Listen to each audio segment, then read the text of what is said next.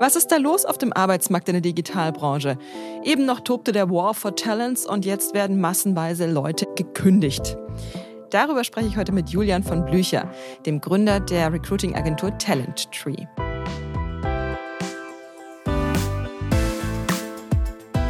So geht's Startup. Mit Nina Annika Klotz. Herzlich willkommen zu So geht Startup. Ich bin Nina Annika Klotz und ich spreche heute mit Julian von Blücher, dem Gründer und CEO der Recruiting-Agentur Talent Tree. Wir reden über die Entlassungswellen und die Massenkündigungen bei Startups und Unicorns der letzten Wochen. Und wir wollen uns der Frage widmen, ob das nun das Ende des berüchtigten Fachkräftemangels ist. Hallo Julian. Hallo Nina, freut mich. Erklär uns doch mal bitte, was ist da passiert? Wir haben uns vor sechs Wochen unterhalten und da war der Tenor noch so, es gibt unheimlich viele Jobs in der Startup-Branche. Es tobt eben dieser War for Talents und die Talente haben gewonnen. Und jetzt hat man das Gefühl, es hat sich komplett umgekehrt.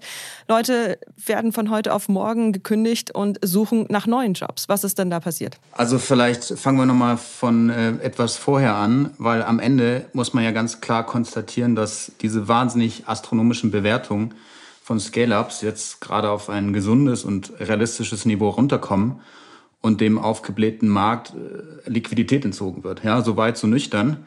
Und dass das im Einzelfall extrem schmerzhafte Downrounds sind und noch viel schlimmer, dass Gründer, die vor zwei Monaten noch an eine sichere Finanzierung geglaubt haben und die, die jetzt platzt, dass das mega wehtut, äh, das, das ist nachvollziehbar und das ist so.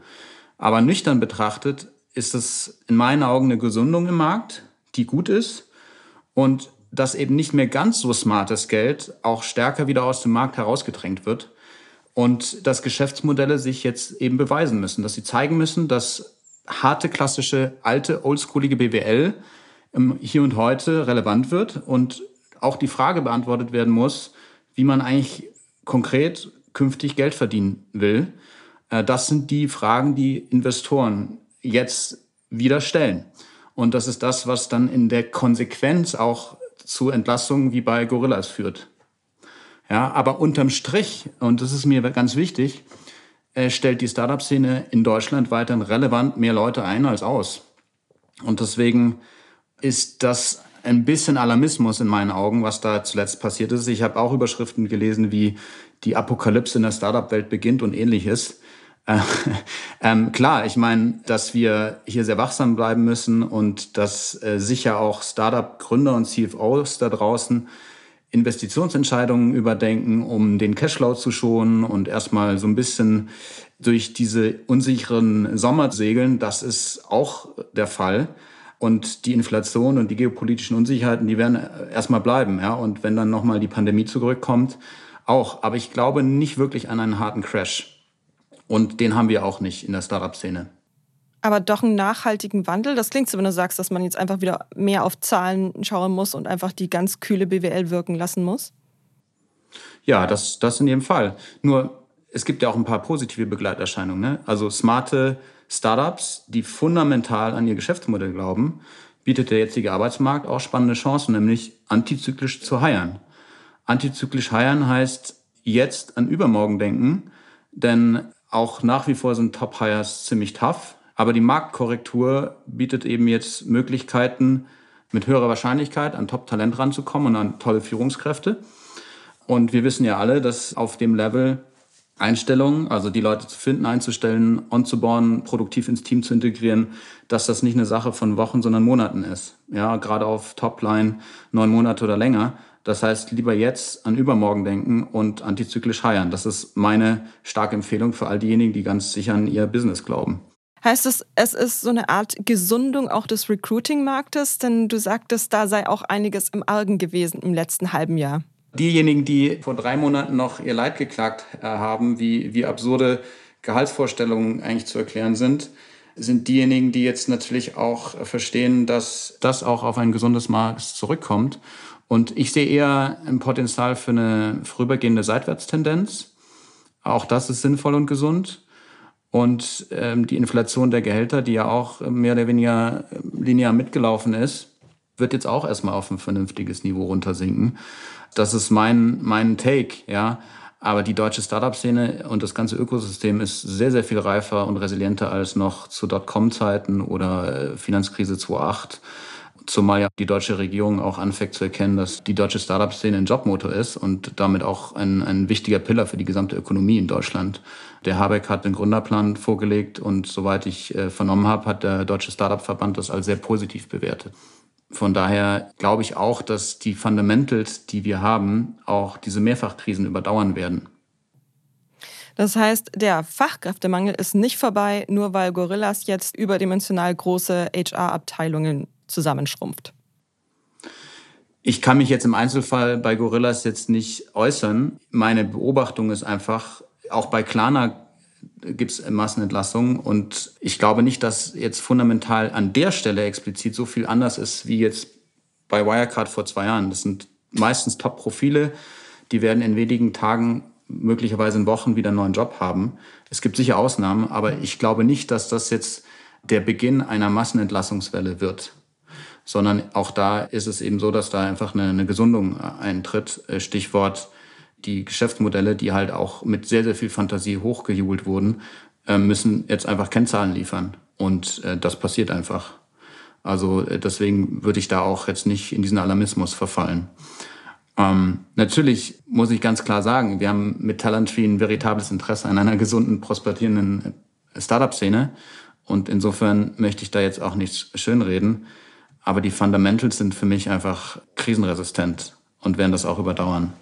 Und was eben auf der Finance-Seite noch hinzukommt, in den letzten 18 Monaten wurden ja verdammt viele neue Funds aufgelegt.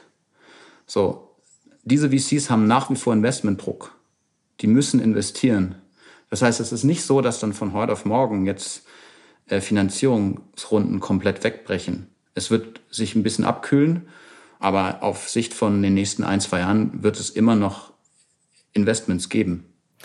Würdest du heute andere Empfehlungen aussprechen an Leute, die in die Startup-Branche wollen, was deren Qualifikation angeht, als vielleicht noch vor zwei Monaten? Würdest du sagen, ja, schaut mal eher, dass ihr euch so in die wirklich nachhaltigen Unternehmen orientiert und weniger die schnell entwickelten, VC-gebackten Unternehmen, die es eben jetzt vielleicht auch gerade zerreißt? Das ist unabhängig von der Situation immer eine, schon eine Geschmacksfrage gewesen. Es gibt äh, die, die Zebras, die einfach äh, sehr organisch wachsen, aus dem eigenen Cashflow heraus, die weniger den High-on-Fire-Style leben. Und es gibt eben die, die sehr, sehr schnell wachsen müssen, um überhaupt eine Relevanz im Markt zu haben, weil andere Player eben auch äh, reinbringen. Und äh, am Ende glaube ich fundamental, dass zum Beispiel jetzt sehen wir, dass nach wie vor ungebrochen Sales und Tech Leads wahnsinnig gefragt sind. Ne? Selbst in der Krise, auch bei Gorillas, bedeutet das, es gibt Produkt. Das heißt, die Techies und Product-Leute sind relevant und die, diejenigen, die das in, in den Markt bringen, auch. Und auf alles andere können Startups im absoluten Worst Case auch verzichten. Es sei denn, sie gehen natürlich insolvent. Aber wir sehen das nicht im großen Maße jetzt auch in Anführungsstrichen eher Support-Funktionen in Firmen wegbrechen. Also ein krisenerfahrener CFOler ähm, oder People and Culture Manager sind genauso gefragt wie eh und je. Da sehe ich keinen Unterschied. Aber wir sind ja auch fairerweise noch ganz am Anfang äh, der Krise. Also ich würde mich mal so weit aus dem Fenster lehnen, dass wir jetzt äh, nicht nur ein paar Wochen, sondern wahrscheinlich Monate, wenn nicht sogar Jahre in einer ziemlich, sagen wir mal, multiplen Krisensituation hängen bleiben und dass eben äh, da auch auf Sichtfahren relevant wird. Klingt schon so, dass man sich ein bisschen fürchten könnte als Arbeitnehmer? Ja, als da in der Startup-Szene muss man sich schon auch so oder so immer fürchten, weil ähm, die war auch vorher schon mit Unsicherheiten behaftet. Es ist immer ein, ein Abenteuer. Äh, als Gründer natürlich noch mehr, aber selbst wenn man als Arbeitnehmerin äh, dazu stößt, ist man Teil einer Mission, die auch irgendwie durchgeschüttelt wird mit sehr hoher Wahrscheinlichkeit. Kam es für dich überraschend, was jetzt passiert ist, oder hattest du es schon länger vorausgesehen? Also ich habe mich eigentlich eher gewundert, dass es nicht schon früher kam. Klar, äh, die Ukraine-Krise hat, glaube ich, niemand so richtig auf dem Radar gehabt. Aber dass irgendwie ein externer Schock dazu führt, dass gewisse Vorstellungen im Markt korrigiert werden, das habe ich eigentlich schon früher erwartet. Und ich bin unterm Strich jetzt fundamental ganz happy, weil äh, dieses höher, schneller, weiter und der harte Red Race äh, war jetzt schon auch sehr, sehr anstrengend. Und ich rede jetzt, glaube ich, nicht nur für mich, sondern generell für die Startup-Szene. Ähm, so mal ein, ein Durchschnaufen ist ja auch mal ganz nett. Merkt ihr eigentlich direkt an so einen Umschwung, dass ihr jetzt mehr Talente bekommt, die auf euch zukommen als Unternehmen? Oder ist es nach wie vor, dass ihr also vor allem die Unternehmen euch anfragen und ihr dann nach den Talenten sucht? Letzteres. Also gerade beispielsweise Vertriebsleads sind wahnsinnig gefragt. Mhm. Ähm, auch Tech-Leads, da hat sich fundamental gar nichts verändert. Und auf der Arbeitnehmerseite ist es schon auch so, dass jeder sich natürlich schon auch irgendwo dankbar schätzt, wenn der, der eigene Arbeitsplatz erstmal sicher ist. Und woanders gibt es sicher auch spannende Jobs, aber alle diejenigen, die schon mal einen Jobwechsel hinter sich hatten, verstehen, glaube ich, auch schon, dass Ufer nicht unbedingt immer nur grün ist, wenn man den Wechsel macht. Also das Thema wechselseitige Enttäuschung hatten wir in den letzten Jahren sehr viel. Beide Seiten haben sich irgendwie hübscher gemacht, als sie sind, mhm. oft genug zumindest. Und dann wird ein Arbeitnehmer in der jetzigen Phase in der Tendenz auch eher bei einem sicheren Job bleiben, als sich dann aktiv umzugucken. Insofern Unsere Arbeit ist ja auch passives Talent aufzuspüren für Mandantinnen. Wir kriegen in seltensten Fällen aktive Bewerbungen. Werbung. Jedem Anfang wohnt ein Zauber inne. Doch damit der Start gelingt, braucht es einen Partner, der an deine Business-Idee glaubt. Für das Startup Zimtstern geht das Konzept gemeinsam mit der Commerzbank auf. Denn mit einer Gründerberatung und weiteren speziellen Angeboten bietet die Commerzbank besonders Startups wichtige Finanzdienstleistungen. Erfahre jetzt, wie Zimtstern das Business mit der Commerzbank vorantreibt. Unter commerzbank.de/slash Kundengeschichten. Ich würde gerne bei diesem Stichwort Fachkräftemangel nochmal einhaken. Das ist was, das wird immer schnell irgendwo hingeschrieben und das sagen wir alle, aber vielleicht nochmal ganz genau, was das eigentlich bedeutet. Vor 15 Jahren habe ich einen Magister in Kommunikationswissenschaft gemacht und keiner von meinen Kommilitonen hat gedacht, dass es leicht wird, einen guten Job zu finden. Also wir haben alle 25 unbezahlte Praktika gemacht und wussten, das wird echt schwer, dass uns einer übernimmt. Und hatten wir natürlich auch nicht vor, in ein B2B SaaS-Startup zu gehen, sondern wir hm. wollten halt Journalisten werden. Aber ist das heute wirklich so anders? Ich meine, es kommen doch genauso viele Leute von den Unis wie damals. Und für die sind die trotzdem noch zu wenig und ist für die jetzt die Welt so viel offener als für uns damals? Mir ging es ähnlich wie dir, ja. Also ich habe äh, ein Studium bestritten mit vielen Freiheitsgraden als Wirtschaftsingenieur in Karlsruhe. Das habe ich total geliebt, weil eben auch noch Diplom. Ja, und ich bin genau zur Finanzkrise auf den Arbeitsmarkt gekommen und habe mich dann mit einem PhD rumgeschlagen, den ich äh, fairerweise nie, nie beendet, sondern nur tiefgefroren auf Eis gelegt habe. Und das war auch okay, ja. Äh, ich glaube, das vergessen viele, die jetzt äh, auch auf den Arbeitsmarkt kommen, dass Krise, die es in viel, verschiedener Formen früher auch gab, auch ein, eine Jobkrise war. Das heißt, wenn man da jetzt reinspringen möchte in die Lücke, was, was sollte man als junger Mensch dann können und studieren, um den Fachkräftemangel einerseits für sich selbst zu nutzen und andererseits vielleicht mit helfen auszugleichen? Opportunities gibt es wie Sand am Meer und die sind auch inflationär. Also wir leben, glaube ich, in einem Zeitalter nicht nur sozusagen der Multiple Crisis, sondern auch inflationärer Tendenzen. Und äh, ich glaube, was extrem wichtig ist, und das ist für, für junge Menschen da draußen wahnsinnig herausfordernd, weil es gibt eine mannigfaltige Möglichkeiten des Studiums oder auch Alternativen. So sich erstmal festzulegen bedeutet, sich auch irgendwie zu überlegen und in sich reinzuhören, was will ich denn wirklich? Man muss sich natürlich nicht für den Rest des Lebens festlegen. Das ist ja auch das Schöne in dieser heutigen Zeit. Nichtsdestotrotz gibt es schon etwas vor. Und ich kann mich wirklich mit Freude an mein eigenes Studium zurückerinnern, weil was ich total geil fand, war, ich konnte mich ausprobieren. Und zwar auch unternehmerisch ausprobieren im weiteren Sinne. Für mich heißt Unternehmertum nicht im engeren Sinne immer, ich brauche ein Geschäftsmodell, ich muss skalieren etc., sondern einen Verein zu gründen kann für mich auch unternehmerisch tätig sein bedeuten. Oder ich hatte das große Glück, äh, mit einem äh, guten Freund ein halbes Jahr durch Asien zu radeln. Wir haben Sponsoren auftreiben müssen, eine Website gebaut. Das war total empowering. Ich habe mich nochmal ganz anders kennenlernen dürfen. Also ich wusste danach viel konkreter, was der nächste Schritt ist. Das geht heutzutage in einem Bachelorstudium meines Erachtens total verloren. Und ich konnte auch Abenteuertum mit Sinn verknüpfen, weil ich ein paar Monate Richtung Nordpol unterwegs war und dort auch zwei Wochen vor Ort Eisdickenmessungen machen durfte, was nach wie vor sehr, sehr tief nachhalt in meinem Leben. Ja? Das werde ich nie vergessen, das erzähle ich meinen Enkeln noch. Und ich glaube, diese Dinge, es muss nicht immer so verrückt sein, äh, das will ich gar nicht rüberbringen, sondern ein freiwilliges ökologisches Jahr oder ein soziales sollte meines Erachtens Standard sein, weil das sind die Möglichkeiten, strukturell auch sich ausprobieren zu dürfen. Und, und wenn man dann nämlich in einem Curriculum drin ist, dann gibt es äh, relativ starre Strukturen. Und das ist natürlich dann auch wieder ein Ärgernis im Zweifel. Also kuratierte Lernpfade, das ist ja auch ein Thema, wo ganz viele super spannende Ventures dran sind, was ich total geil finde, das Thema. Äh, also wie, wie schafft man es, äh, lerntypenabhängig, auch Interesse getrieben, aber natürlich auch wiederum mit, was ist eigentlich auf dem Jobmarkt gerade an Opportunities draußen, das alles zusammengewürfelt in eine, einen kuratierten Uni oder sonstigen Lernpfad zu überführen, das ist die ganz hohe Kunst. Und da sind ganz viele Startups dran und ich glaube, da fest dran, dass das der Gamechanger sein wird für eine Zusammenführen von Marktdynamiken und Opportunities und den eigenen Interessen, Fähigkeiten, Talenten und Bedürfnissen.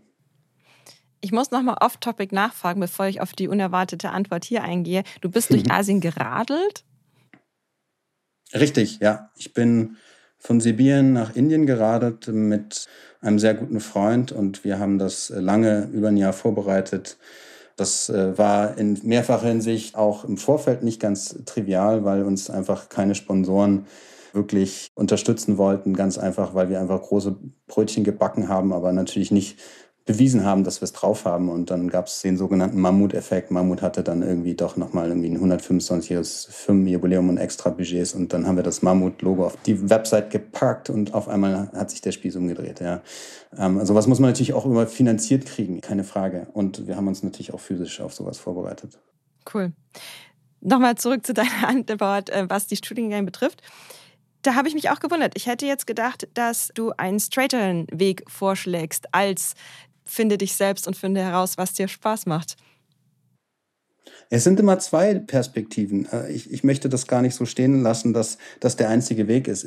Also zum einen gibt es ganz viele auch, die ganz klar wissen, was sie wollen, wo es hingeht und ein WHU-Abschluss und eine Consulting-Tätigkeit im Anschluss ist natürlich ein, ein, Pattern, was viele folgen und was auch durchaus seine Berechtigung hat, weil einfach äh, mit einer sehr hohen Wahrscheinlichkeit für beide Seiten ein eine, eine Risikoabschätzung damit vorgenommen wird. Ne? Man ist sich darüber im Klaren, jemand, der aus der Uni kommt, und da gibt es vielleicht noch drei, vier andere in, in Deutschland, die ein ähnlich gutes Renommee haben, zumindest was auch Gründeraktivität anbelangt, äh, dann, dann kauft man sich eben eine Sicherheit ein, weil die Wahrscheinlichkeit, dass die Person dann abgeht, hoch motiviert ist, super analytisch ist und auch äh, richtig was reißen will im Leben, äh, sehr hoch ist. Nichtsdestotrotz sagt das noch lange nichts darüber aus, ob die Person auch kulturell passt, auch den Purpose teilt, äh, womöglich, und ob das dann nicht nach äh, ein paar Monaten in die Brüche geht.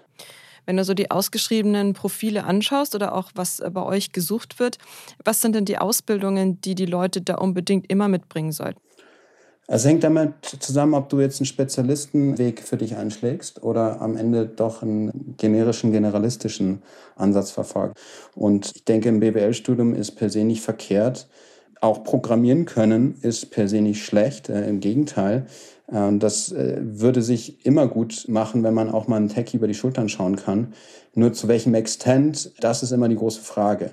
Und da würde ich ganz klar nach Neigung, Interessen und, und Fähigkeiten gehen und weniger, was der Markt jetzt konkret sucht. Ja. Was ist in zehn Jahren? Es kann sein, dass wir wieder in so einen Schweinezyklus geraten. Und ich kann mich sogar noch selbst an die Zeit erinnern, als Informatiker auf der Straße standen und keinen Job hatten. Ja. Also es ist äh, gerade sehr schwer vorstellbar, aber ich kann mir schon vorstellen, dass wieder so eine Zeit kommt.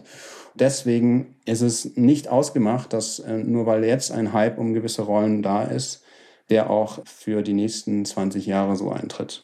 Also die Fähigkeit, unternehmerisch zu sein, ist, glaube ich, durchaus eine, die sehr nachgefragt bleibt. Da würde ich mich soweit festlegen. Ähm, es gibt ja auch immer mehr äh, Corporate Ventures und wenn man äh, so ein bisschen in die Zukunft sehen möchte, sind Startups aus meiner Perspektive durchaus ein, ein, sehr guter Seismograph zu verstehen, wie könnte eigentlich auch die Arbeitswelt in fünf oder zehn Jahren aussehen. Ja.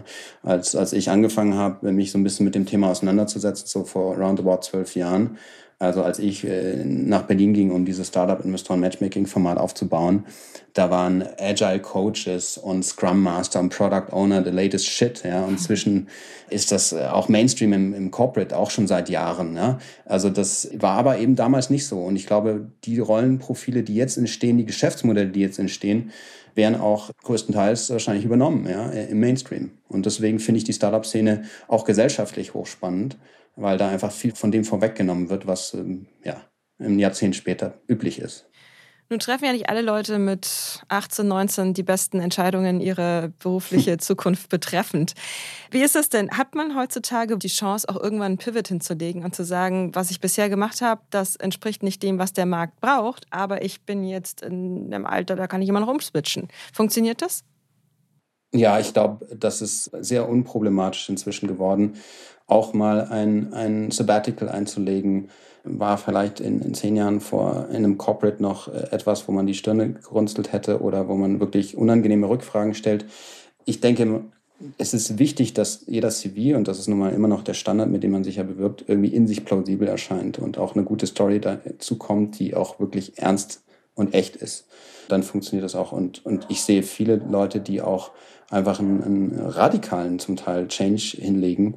Was schwierig ist, ist dann die Erwartung, die dann durchaus auch, auch damit einhergeht, zu sagen, ja, aber ich will mindestens das Gehalt matchen und ich will dieses und jenes und die Vorzüge, die man sich womöglich auch aufgebaut hat, dann auch in einem Change äh, wiederzufinden, das wird nicht klappen.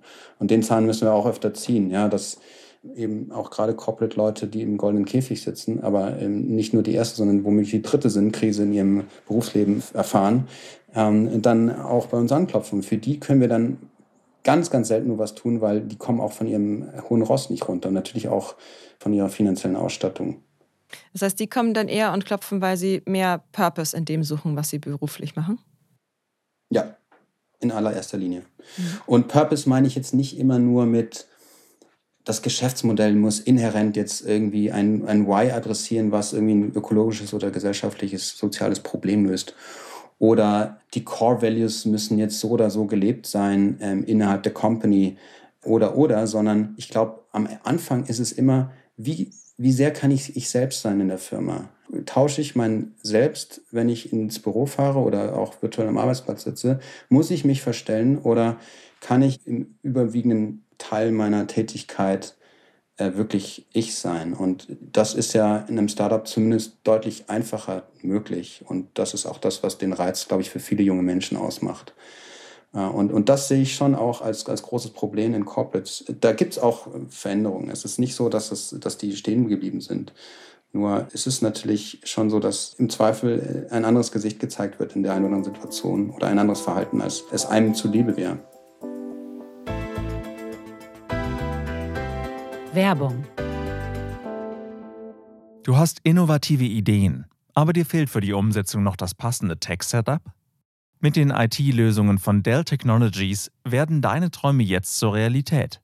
Von Laptops und Zubehör bis hin zu Servern und Storage. Egal welche Devices deinem Business noch zum Durchstarten fehlen, das Dell Technologies Beratungsteam hilft dir mit den richtigen Tools und Expertise, Großes zu erreichen. Informiere dich jetzt unter dell.de slash kmu-beratung oder in den Show Notes.